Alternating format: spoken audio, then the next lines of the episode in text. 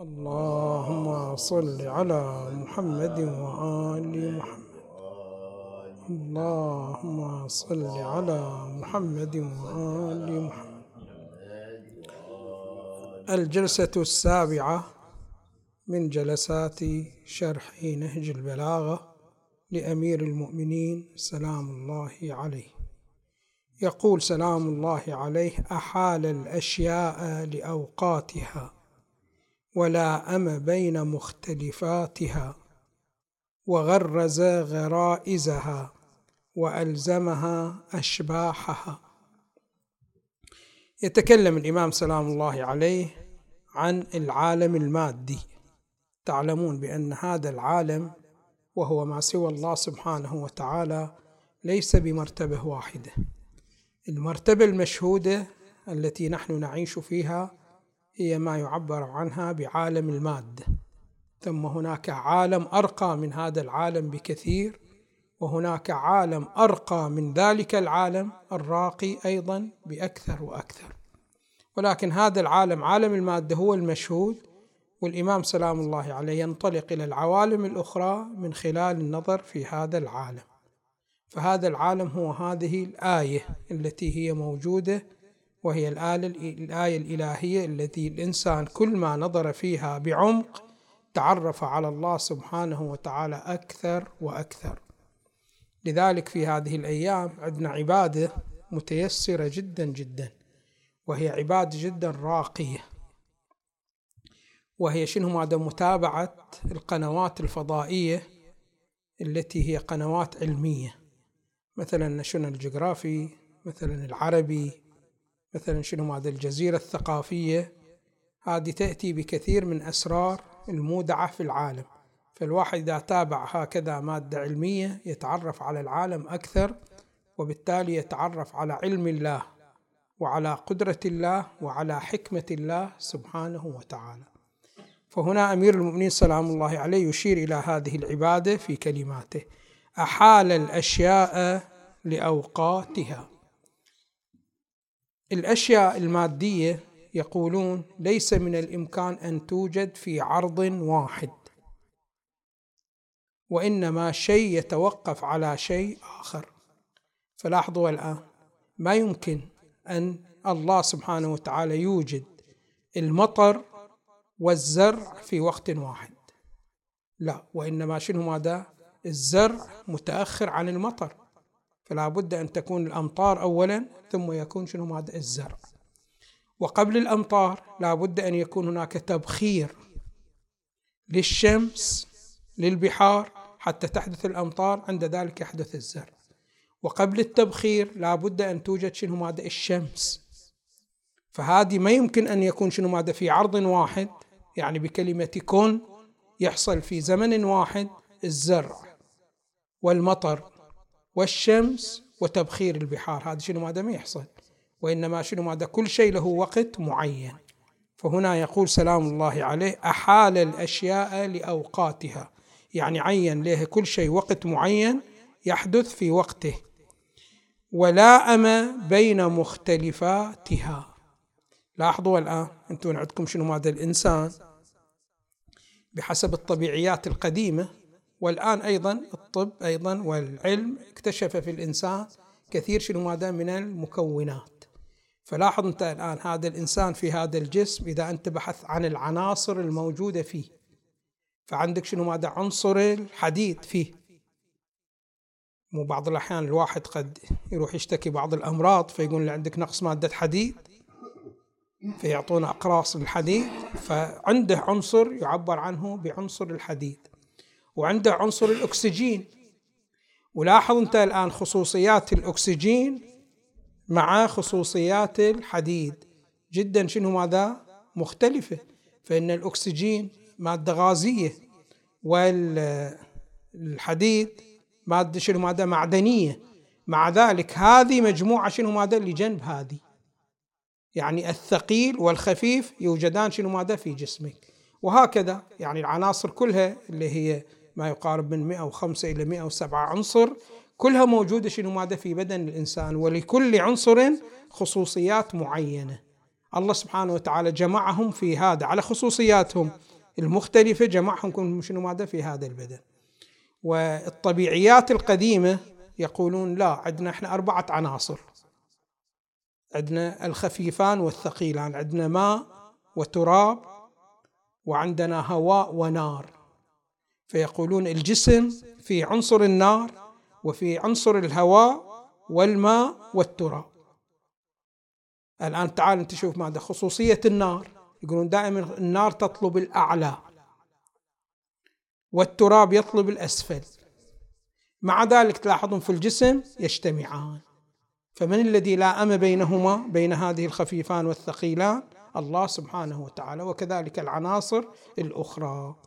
لذلك يقول أحال الأشياء لأوقاتها ولاءم بين مختلفاتها وغرز غرائزها. من حكمة الله سبحانه وتعالى أنه عندما قدر هذا الإنسان وعلم الله سبحانه وتعالى بأن هذا الإنسان لا يبقى في هذه الدنيا إلا بالغذاء. فأودع فيه شيء يميل به إلى الغذاء. وهو عبارة عن شنو؟ ماذا عن الغرائز. لاحظ الله سبحانه وتعالى علم بأنه في الأرض هناك مزاحمات جدا كثيرة. فغرز فيه غرائز تدفع المزاحمات. علم الله سبحانه وتعالى أن الإنسان حتى يعيش في الدنيا يحتاج إلى أن يتعامل مع الأمور الجمالية مع الأمور التي هي داخلة في كماله وهي مقدمات لتحصيل كماله.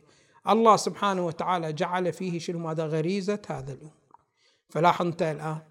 ما في شخص من الأشخاص في شرق الدنيا أو في غربها سواء كان مؤمن أو كان كافر إلا ويحب الجمال. في واحد يكره الجمال؟ ما في واحد يكره الجمال. يمكن أنت تميل إلى منظر هو ما يميل إليه. هو في عينه ليس بجميل أما إذا كان جميل فقطعا هو يرغب فيه. وكذلك عندك عنصر حب التملك. كل شخص عنده عنصر شنو؟ هذا حب التملك. أما إذا كان شخص من الأشخاص ما عنده حب التملك فهذا غير قابل للحياة. حب الكمال إذا أتقن وعلم بأن شيء من الأشياء فيه كمال له فقطعا شنو ماذا يندفع فالله سبحانه وتعالى جعل في كل موجود غرائز. لو رفعت هذه الغرائز ما يمكن الإنسان أن يبقى حيا ويبقى شنو ماذا؟ في الدنيا. ما يمكن. فاذا الغرائز هي وسيلة لإبقاء الإنسان في هذه الدنيا. وألزمها أشباحها الأجسام والأشكال المعين فلاحظوا الآن التفاحة عندما تأتي. واضح شنو؟ الله سبحانه وتعالى ألزمها شكل مالها. فتاخذ شنو ماذا شكل معين. الموز ياخذ شكل شنو ماذا آخر وهكذا الفواكه. فكل موجود من الموجودات له شكل معين. الله سبحانه وتعالى هو الذي شنو ماذا ألزم هذا الشيء بأن يكون بهذا الشكل وكله بحسب ما تقتضيه الحكمة والقدرة والعلم الإلهي. ثم يقول ثم أنشأ سبحانه فتق الأجواء. هذا بالنسبة إلى العالم المادي هذا الكثيف. ثم شنو ماذا عندك؟ أنشأ سبحانه فتق الأجواء.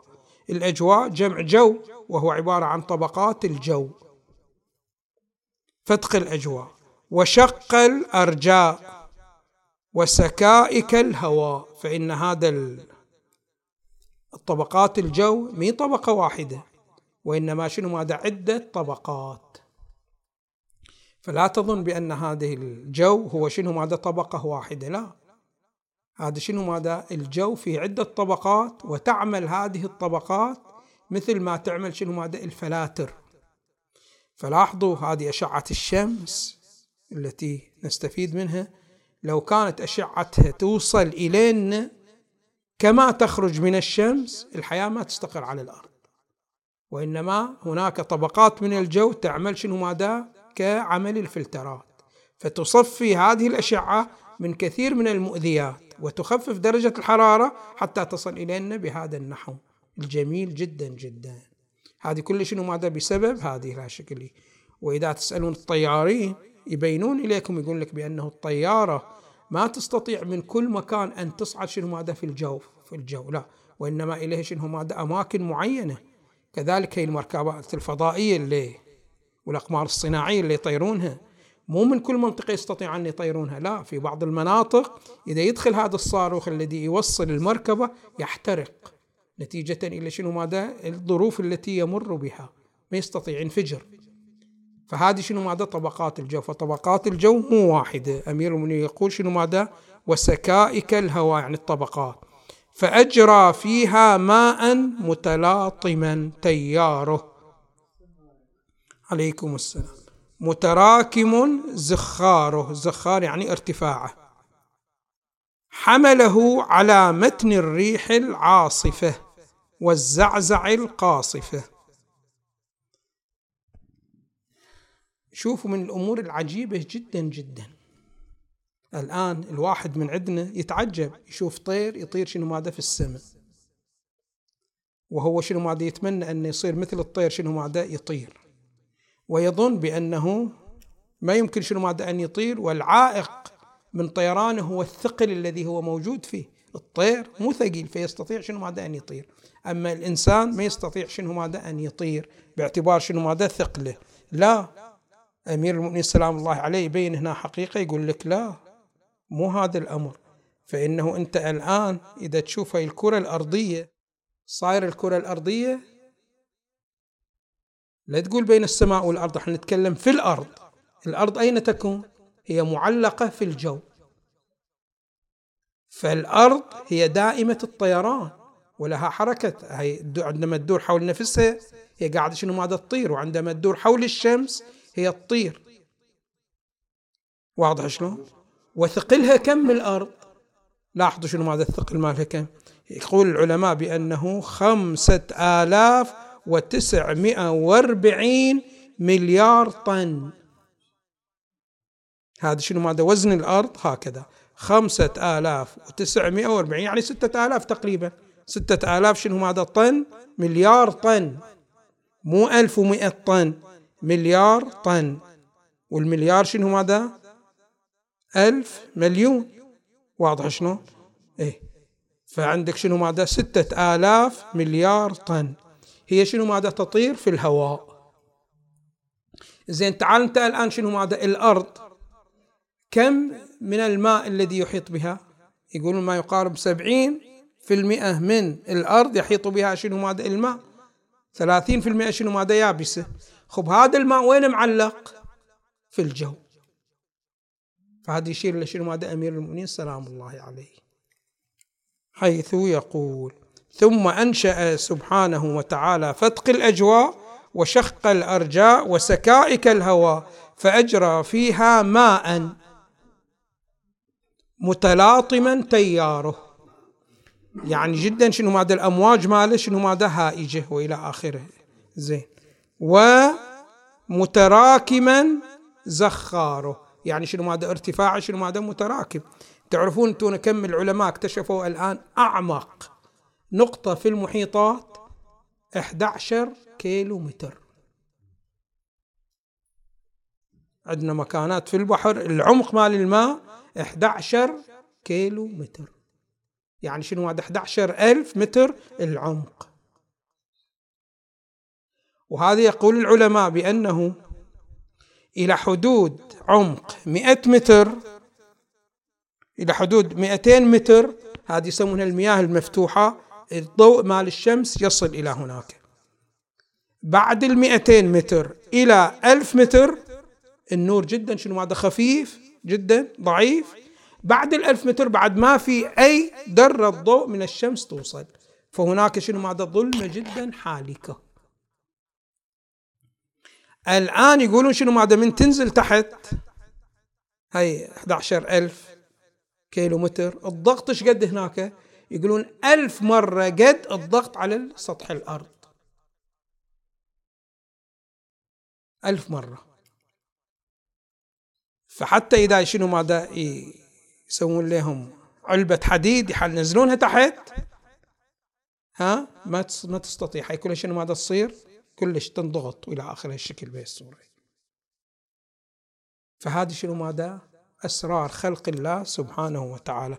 طبعا ومع ذلك يعني مع هذه الظروف الوحشة جدا يعني مئة ألف مرة قد الضغط اللي إحنا نعيشه في الكرة الأرضية مع ذلك يقولون في كائنات حية. فلاحظ هذه الكائنات حية اللي بتعيش بلا شمس يعني كل ظلام. وفي هذا الضغط فهذه شنو مركبة حديد ما يتحمل هذا الضغط. شلون شنو مادة تتحمل؟ هذه الكائنات الحية. فهذا شنو مادة خلقة الله سبحانه وتعالى. فهذا الماء المتلاطم حمله على متن الريح العاصفة. هو هذا. قلت لكم شنو ماذا؟ هذه الأرض مع هذا الوزن اللي هو ستة آلاف مليار طن يحملها شنو ماذا؟ الرياح تحملها شنو ماذا؟ في الجو.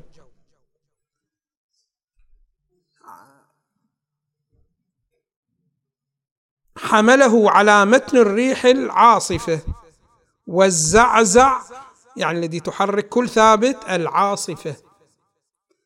فأمرها برده يعني شنو معناه منعها من السقوط وسلطها على شده على شده. وقرنها إلى حده الهواء من تحتها. من تحت الأرض واضح شلون؟ فتيق والماء من فوقها دفيق. فهذه شنو ماذا؟ الأرض. فالأرض هذه كثافة التراب ووزن التراب ثم الماء الذي يحيط به ثم الجميع هي شنو ماذا؟ معلقة في الهواء مع هذا الوزن الرهيب جدا جدا. فانظر إلى قدرة الله سبحانه وتعالى وحكمته. حكمة الله سبحانه وتعالى. دائما الواحد أراد أن تتجلى في قلبه حكمة الله سبحانه وتعالى انظر إلى هذه الموجودات وانظر الغايات التي الله سبحانه وتعالى خلقها من أجل أن تصل إليها. يعني كمالها تلاحظ بأنه كل جزئية في حياتها ضرورية جدا إلى مسألة شنو ماذا إلى كمالها. فهنا شنو ماذا؟ الحكمة الإلهية تتجلى. فإنه لاحظوا بأنه دائما إذا شخص من الأشخاص صنع صنعة معينة لغاية معينة ثم هذه الغاية ما تحصل. مثلا شخص من الأشخاص يجي ويصنع كرسي لكي يتمكن صاحبه من الجلوس عليه ولكن يصنعه من قوائم جدا ضعيفة بحيث من يجي يريد يجلس تتكسر القوائم وتبيد. يقولون هذا شنو؟ هذا هذا الصانع ليس بحكيم. فإنك أنت قبل أن تصنع لابد أن تختار المادة القوية التي تتناسب مع وزن الإنسان. الله سبحانه وتعالى الآن شنو ماذا خلق هذه الأشياء لتصل إلى كمالات معينة. فزودها بالمواد التي توصل إلى هذه الكمالات المعينة. فهنا تتجلى حكمة الله سبحانه وتعالى. فكل واحد يريد يؤمن ويعايش حكمة الله ويعلم بها بالمستوى الذي يليق بالله سبحانه وتعالى فعليه أن ينظر في هذه المخلوقات ويتساءل لما خلقت هذه المخلوقات. ما هي الغاية؟ ثم يبحث في موادها كيف تساعدها إلى أن تصل إلى كمالاتها. الأمر الآخر بأن الله سبحانه وتعالى يتمتع في خلقه بعلم جدا شنو ماذا راقي. بحيث عندما يخلق الأشياء ما يصل إلى مرحلة التي يصل اليه الإنسان. فالإنسان لاحظوا كثير من الأفعال يفعلها ثم يتندم ويقول أنا لو كنت أعلم بأن هكذا يكون ما كنت أختار هذه الطريقة. واضح شلون؟ وتشوفون الآن في صناعات الإنسان دائما حالة الترقي. هي حالة الترقي معناه أنه لو كان يعلم ما كان يصنع بهذه الصورة. فشوفوا الآن هذه السيارة التي الآن نتنقل فيها مريح بصورة مريحة جدا والطائرة التي ننتقل نتنقل بها بصورة جدا مريحة. إيش قد مرت بالتجارب؟ تجارب يعني شنو؟ ماذا صنع شيء ثم انكشف له بأنه ليس من المناسب ثم صنع هكذا. فهل الله سبحانه وتعالى بهذه الصورة أيضا يمر بالتجارب؟ فيجرب ألف ثم باء ثم جيم حتى يستقر على هذا الأمر؟ لا الله سبحانه وتعالى من الأول صنع هذه الأشياء هي أرقى ما يكون. فمو بحيث بأن الله سبحانه وتعالى ما يندم أنه صنع هكذا بهي الصورة. لا وإنما ما صنعه هو الأرقى. يعني ما يمكن أن تفرض صورة أرقى من هذه الصور التي خلقها الله سبحانه وتعالى. أي من حيث شنو؟ هذا العلم ومن حيث القدرة بعد ما شاء الله. يعني الله سبحانه وتعالى الذي شنو؟ ماذا؟ رفع وزن ستة مليار طن. رفعها شنو؟ ماذا بالهواء. فهذا قدرته إيش قد تكون؟ فقدرته غير محدودة وعلمه غير محدود وحكمته غير محدودة. فإن الحكمة متناسبة مع العلم والقدرة وحيث أن القدرة والحكمة غير محدودة كذلك العلم غير محدود. هذا هو الله سبحانه وتعالى. من الأمور المهمة جدا جدا في مسألة التوحيد تعلمون بأن التوحيد له عدة مراتب. فالتوحيد له مراتب مرتبطة بالجانب العملي في حياة الإنسان وله مراتب مرتبطة بالجانب الاعتقادي. أمير المؤمنين سلام الله عليه أثار عدة نقاط مما لها علاقة بالارتقاء في التوحيد بنحو ما وصل إليه لا الفلاسفة ولا علماء العقائد. كيف يقولون عن طريق أن الله سبحانه وتعالى في عندهم برهان يعبر عنه؟ أهل العلم ببرهان الصديقين. هذا شنو ماذا برهان الصديقين؟ الصديقين تعرفون هاي جماعة لهم مرتبة من العلم جدا راقية وهذا البرهان مختص بهم. يعني الآخرين ما يستطيعون أن يدركون هذا البرهان. فإن هذا البرهان يحتاج إلى قوة عقل وقوة رياضة نفسية. يعني العقل وحده ما يفيد ولا الرياضة النفسية وحدها شنو ما تفيد. لابد شنو ماذا يشفع بيناتهم حتى يصل إلى هذا الحد. خب ما هو هذا البرهان؟ هذا البرهان يقولون شنو ماذا أنهم ينظرون في الله سبحانه وتعالى في وجود الله سبحانه وتعالى ينظرون فيه ويتأملون فيه فيكتشفون نتائج مخفية. الواحد ما يلتفت إليها بالظاهر وإلى اخره الشكل.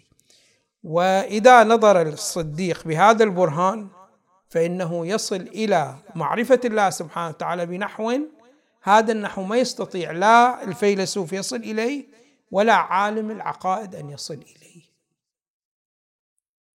أمير المؤمنين سلام الله عليه ينطلق من هذا المنطلق. وإذا تقرون في دعاء عرفة هذا المقطع الأخير هذا كل شنو ماذا مرتبط ببرهان الصديقين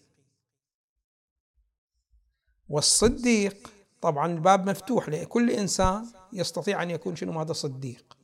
يعني مو جماعة معينة. ولكن طبعا هناك شنو ماذا مقدمات. فإذا جد واجتهد يمكن شنو ماذا أن يكون صديق. المرتبة الأولى أن يكون لسانه صادق دائما. يعني ما يكذب أي كذبة. دائما شنو هذا؟ صادق. فإخباراته دائما كاشفة ومطابقة إلى الواقع. هذا شنو؟ هذا المرتبة الأولى. المرتبة الثانية للصديق أن يكون شنو ماذا؟ لسانه مطابق للواقع الخارجي. الآن شنو ماذا؟ قلبه أيضا مطابق للواقع الخارجي يعتقد. فيخرج شنو ماذا؟ حالة النفاق. وهي المرتبتين مرتبتين سهلة جدا. المرتبة الثالثة أن يكون صادق من حيث العمل. يعني شنو صادق من حيث العمل؟ يعني ما يأتي بعمل من الأعمال يتنافى مع التوحيد. وهذه المرحلة جدا. شنو؟ هذا مرحلة جدا صعبة وطويلة جدا جدا. فإنه لاحظوا بأنه كثيرا من الأحيان الإنسان قد يعتقد شيء ويكون هذا الشيء صادق. فيحصل المرتبتين الأوليتين ولكنه قد يتخلف في البعد الثالث. شلون يتخلف في البعد الثالث؟ شوفوا الآن مثلا أنا قد أصدق بأنه فلان شخص طبيب. فهنا إذا كان هو طبيب وأنا أصدق حصلت الأولى وحصلت الثانية. ولكن بالنسبة للثالثة إذا أنا أيقنت بأنه طبيب لابد أن أحترمه في كل صغيرة وفي كبيرة مرتبطة بالجانب الصحي إذا يقول لي بيها. فما أجي آكل من منطلق الشهوة وإنما آكل لأنه قرر لي أكل هذا الشيء. وما أمتنع عن شيء بمسألة الشهوة وإنما شنو ماذا؟ أمتنع عن الشيء الذي منعني إياه. دائما تفصيل دقيق بحيث إذا تخلفت في واحدة من هذه الأشياء يضر شنو ماذا يضر؟ اعتقادي بأنه طبيب اعتقادي على مستوى العمل. وهي المشكلة هي في الآية المباركة هو ما يؤمن أكثرهم إلا وهم مشركون. نظرا إلى هذه المرتبة المرتبة شنو ماذا؟ العملية. فكثيرا من الناس يقول لك أنا قاطع وأعلم بأن الله سبحانه وتعالى ما يؤمرني إلا بما هو في مصلحتي. وما يمنعني إلا ما فيه مفسدتي. ولكن من تأتي إليه في جانب العمل تلاحظه لا بأنه قد يعمل أشياء الله سبحانه وتعالى ما يراها صحيحة له. ولكن شنو ماذا؟ فيقولون هذا جرح الإيمان العملي. فعلينا شنو ماذا؟ أن نلتفت. طبعا الإنسان إذا حقق هذه المراتب للإيمان الثلاث عند ذلك الله سبحانه وتعالى يكشف إليه ما شاء الله. ويعطيه من القدرة ما شاء الله. تقرون في الرواية الواردة؟ ما زال عبدي يتقرب لي بالنوافل حتى أكون سمعه الذي يسمع به وقدرته التي يبطش بها وبصري وبصري الذي يبصر به. بيصر فأنت تبصر ببصر الله وتسمع بسمع الله وتبطش بقدرة الله سبحانه وتعالى. فعلى الإنسان دائما أن يصير عنده حالة تحدي بأنه يدفع نفسه في هذه الأبعاد الإيمانية الثلاثة. والحمد لله رب العالمين وصلى الله على محمد وآله الطيبين الطاهرين. اللهم صل على محمد وآله